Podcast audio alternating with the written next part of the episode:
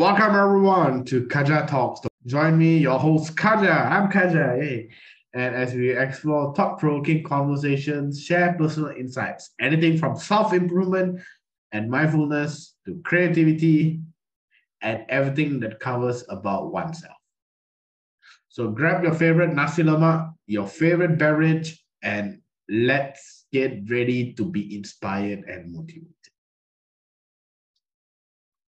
Let's ignite your curiosity and let's embark on this journey of self-discovery with Kaja. Today's topic is all about self-doubt. Self-doubt is something that many of us struggle with at different points of our lives.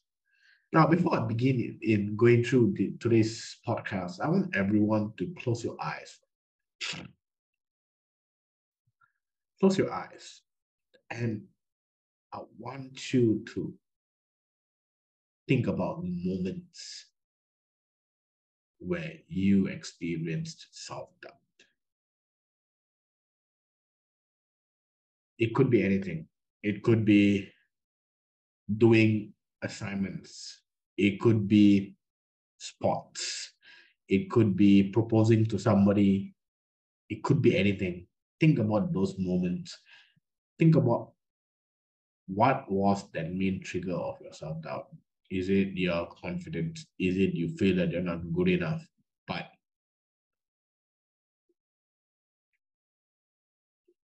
you did amazing, didn't you?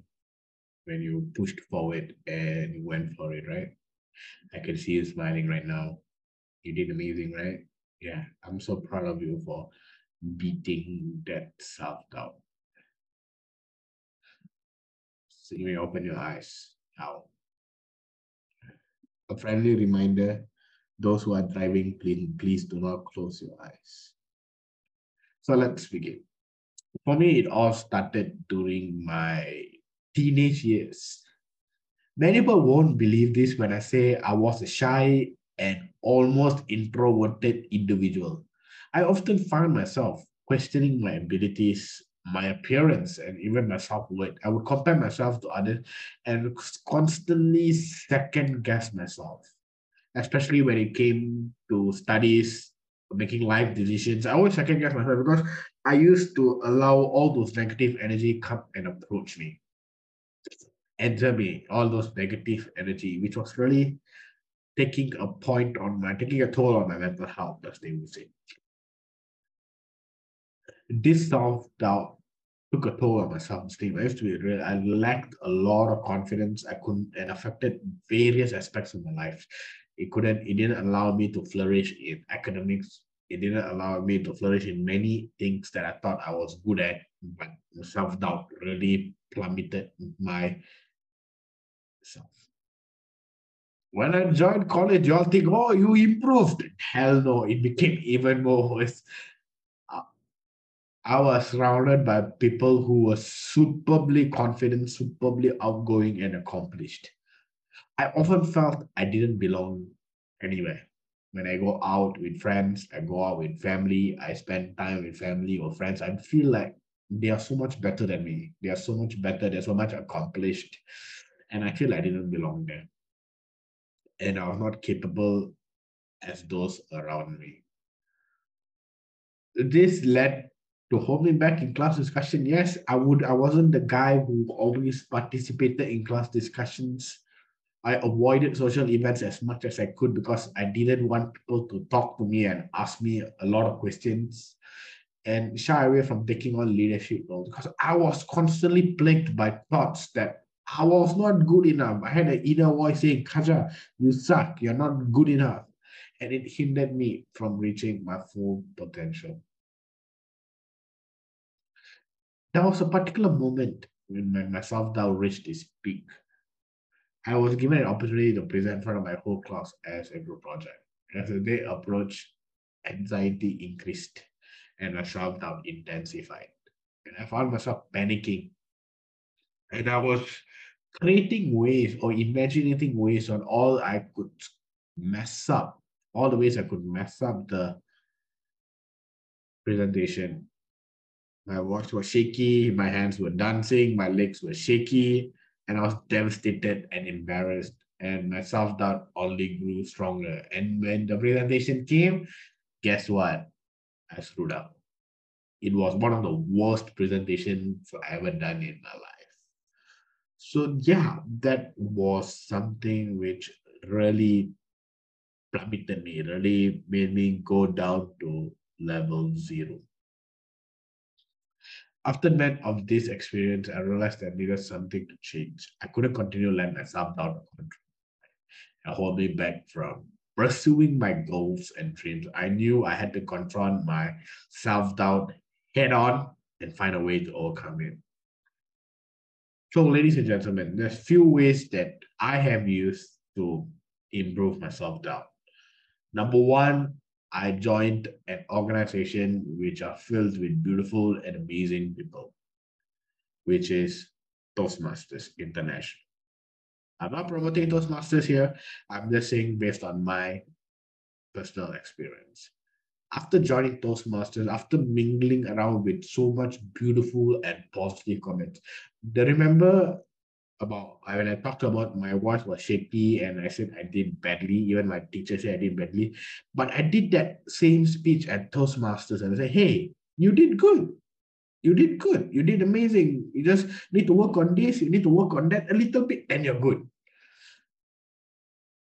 I realized that my self-doubt was mainly was triggered about what people will think about me, what people will think about my actions. So I joined Toastmasters International and I mixed around people who were positive, who were loving, who were always there for me when I needed them. They were not there just for a hidden agenda. They were genuinely there to see me grow and become better. So that is why I fell in love with Toastmasters. And Toastmasters International really helped me. So, ladies and gentlemen, I'm not asking you to join Toastmasters. I'm asking you to join an organization where your opinions feel valued, where you are feel valued. So, one of the reasons why I personally experienced why I felt that I had the self doubt because I felt that I wasn't being valued for contribution or whatever I did. I wasn't feeling valued or appreciated. So I always doubted myself. No matter what I do, they're not going to like it. So just keep it to myself. So I doubted myself. So that was one. I joined an organization where I felt loved and valued. It could be any organization for you, it could be any clubs for you. Join that. Secondly, I went on a strong road of self reflection. I started journaling and reflecting on my thoughts and feeling. Do you know that reflection is very important? That it allows you to understand what is happening in you.